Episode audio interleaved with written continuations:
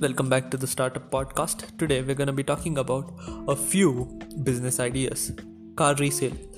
To succeed at car resale, you need to find a great source of used cars at a good price.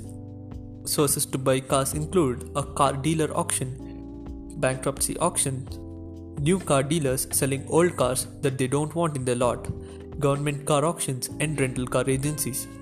You can also watch for bargain priced cars being advertised by individuals but you need to snap up the best deals before someone else does it. Focus on just a couple of cars at a time so that you can try to keep your overhead low by operating out of your house and keep your profits up by choosing your cars carefully. Career Counselor Today, people don't change their jobs, they change careers. And many people changing careers want to get help from someone who can help them find their dream job that could be you.